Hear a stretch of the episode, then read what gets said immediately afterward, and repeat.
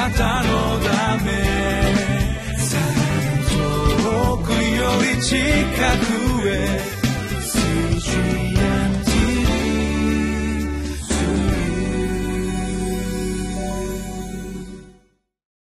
皆さんこんにちは。11月24日土曜日リビングライフの時間です。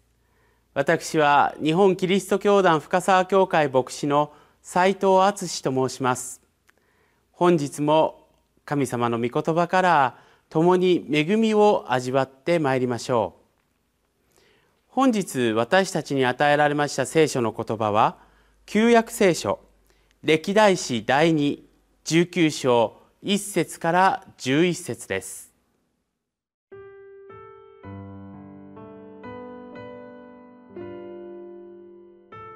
歴代史第2 19章1節から11節ユダの王ヨシャパテは無事に自分の家に帰りエルサレムに戻ったすると先見者ハナニの子エフーが彼の前に出向いてきて、ヨシャパテ王に言った。悪者を助けるべきでしょうか。あなたは主を憎む者たちを愛してよいのでしょうか。これによってあなたの上に主の前から怒りが下ります。しかしあなたには良いこともいくつか見られます。あなたはこの地からアシェラ像を覗き去り、心を定めて常に神を求めてこられました。ヨシャパテはエルサレムに住んだ。それから彼はもう一度ベールシェバからエフライムの産地に至る民の中へ出て行き、彼らをその父祖の神、主に立ち返らせた。さらに彼はこの地、すなわちユダにあるすべての城壁のある町々に裁き司を立て、町ごとにこれを任命し、裁き司たちにこう言った。あなた方は自分のすることに注意しなさい。あなた方が裁くのは人のためではなく、主のためだからです。この方は裁きが行われるとき、あなた方と共におられるのです。今、主への恐れがあなた方にあるように、忠実に行いなさい。私たちの神、主には、不正も、エコひいきも、賄賂を取ることもないからです。なお、ヨシャパテはエルサレムでは、レビ人と祭司の中から、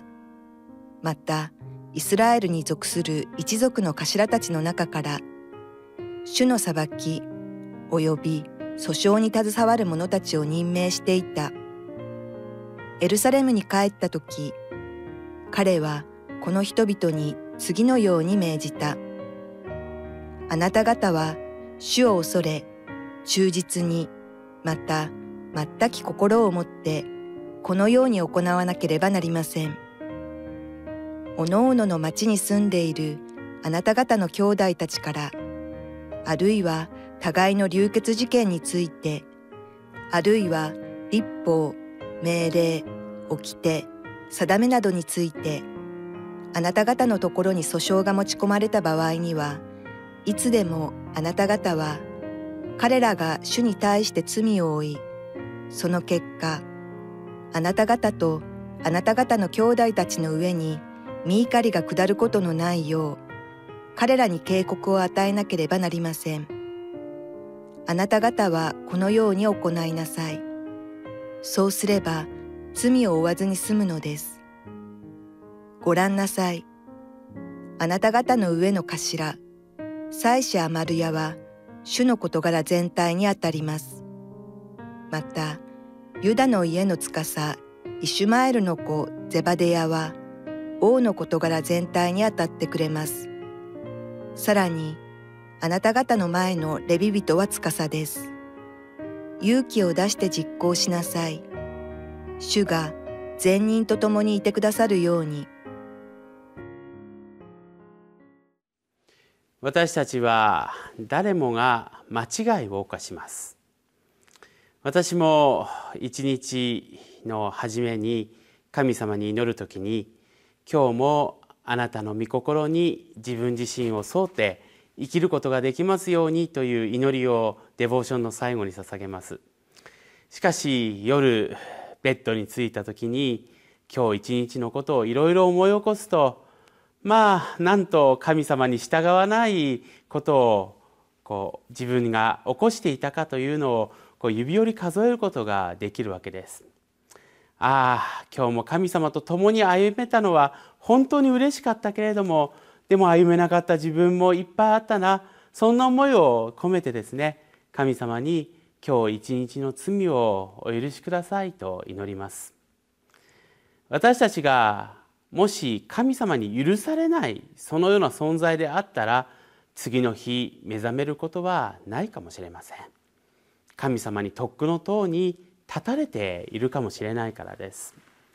しかし私たちはまた新しい朝をもって一日をスタートしやり直すことができる。ごくごく普通のこんなことにも私たちはああ神様に本当に許されて生きるということがなんと素晴らしいのだろうかと喜びのうちに実感できるのではないでしょうか。人間は誰もが罪を犯します。良かれと思ってしたこともそれが結果的に神様から遠く離れていることを私たちは実感します。しかし神様はですねそんな時にこそ私たちがそのような思いに気づけるようにさまざまな助けを与えてくれるのではないでしょうか。本日私たちに与えられた御言葉はユダの王であるヨシャパテが悪を悪名に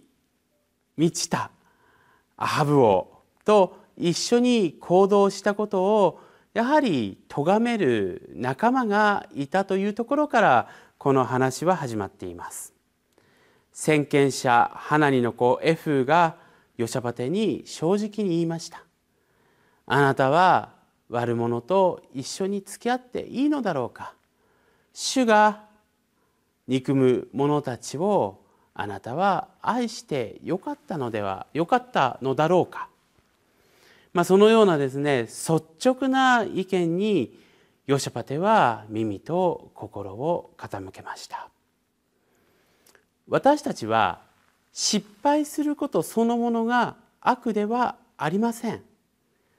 大切なのは失敗したことを失敗と受け止めてそのことを悔い改めて。そしてそこに許しの主がおられることを確信し新しく主と共に歩もうとやり直すことなんです。私たちはそのことにやり直して主の御声に耳を傾けようと心を新たにした時に必ず神様は大きな助けと守り祝福を与えてくださるということなのです。まあ、そう考えますとヨシャパテがそのようなアハブ王とですね一緒に付き合ったことゆえに感じたその思いそれは神と共に歩めなかったという思いがその後のヨシャパテのいわゆる南王国ユダ王国に対する一つの政策となって生み出されていくわけです。これは明らかにヨシャパテが主と共に歩もうやり直そうと思った結果生じた大変祝福に満ち溢れたことであったということが言えます。それは一体何かというといわゆる自分が治める町に裁き司を立てるということでした。まあ今でいう裁判官ということが言えます。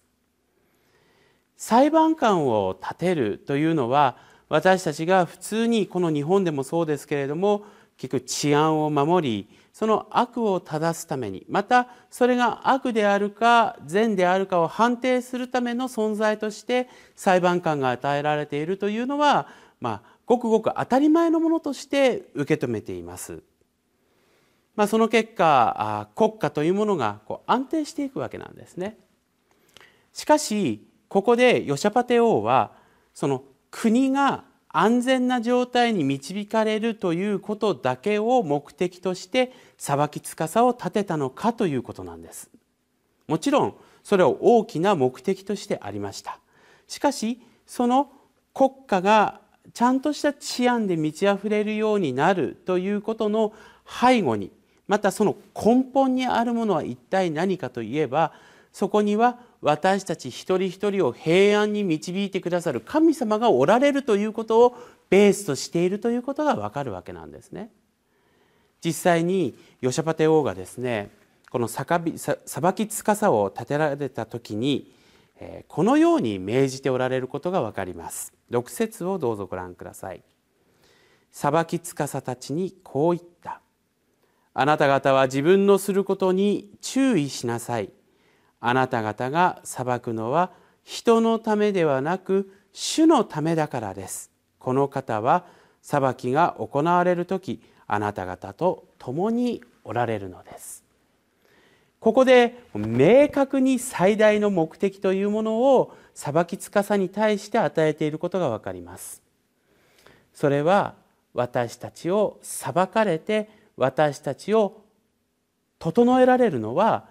他ならぬ主なる神ご自身であるということなんです。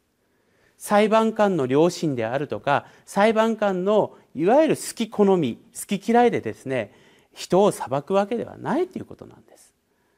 神様が私たちをどのように御言葉を通してまた精霊様を通して整えてくださっているのかということをこの裁き司の最も大切な務めとしたのです。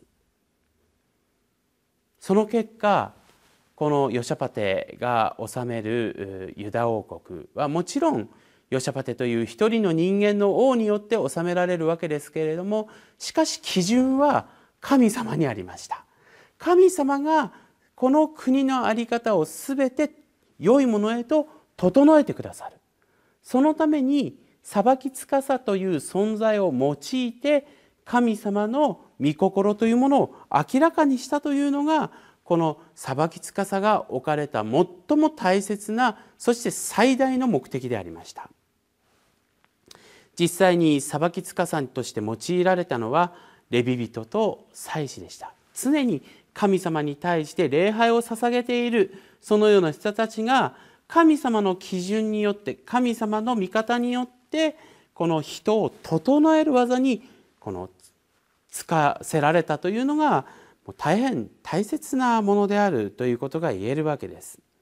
以後この裁き司によって国の治安が守られそして裁判がなされそこには主の平安という大きな看板をどの国民も持つことができ平安に導かれていったということがわかります。これは今に生きる私たち一人一人にとっても非常に大きな柱であるということが言えるのです。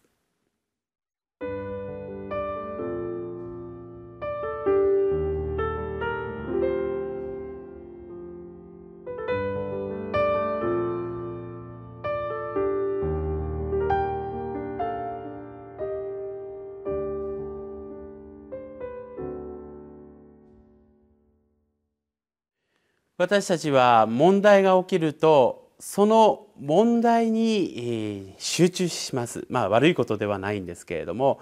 でもその問題実際今目の前に起きていることに集中してしまうあまり大切なものを忘れてしまうことがあります。それは何かというと私たちの神がこの問題をどういうふうにご覧になられているかということです。つまり枝葉のことが中心になってしまって私たちが本当に目と心を注がなければならない神の御心という本質を私たちはどうしても忘れてしまいます。だからこそ私たちは本質を見ていきましょう。神様はこのことをどのようにご覧になるか。そのことを私たちはまず第一に御言葉からいただきます。祈りを通して精霊様の力をいただきます。そして私たち一人一人もまた裁き司としてこの問題に取り組みます。主が中心にいて主の御心が本質に立っていれば必ず問題は解決されていきます。そこに大きな喜びがあることを私たちは味わうことが可能とさせられるのです。それでは祈りを捧げいたしましょう。私たちの中心に立たれる神よ。あなたの御心によって全てを裁いてください。その裁きは断罪することだけではなく大きな喜びへと導いてくださることを私たちは知っています。どうぞ私たちあなたの御心を尋ねるべく御心を尋ねるべく聖書と聖霊様の力によってそれを得るものとさせてください。すべてを感謝しイエス・キリストの皆によってお祈りいたします。アーメン。あなたのため遠くより近くへ。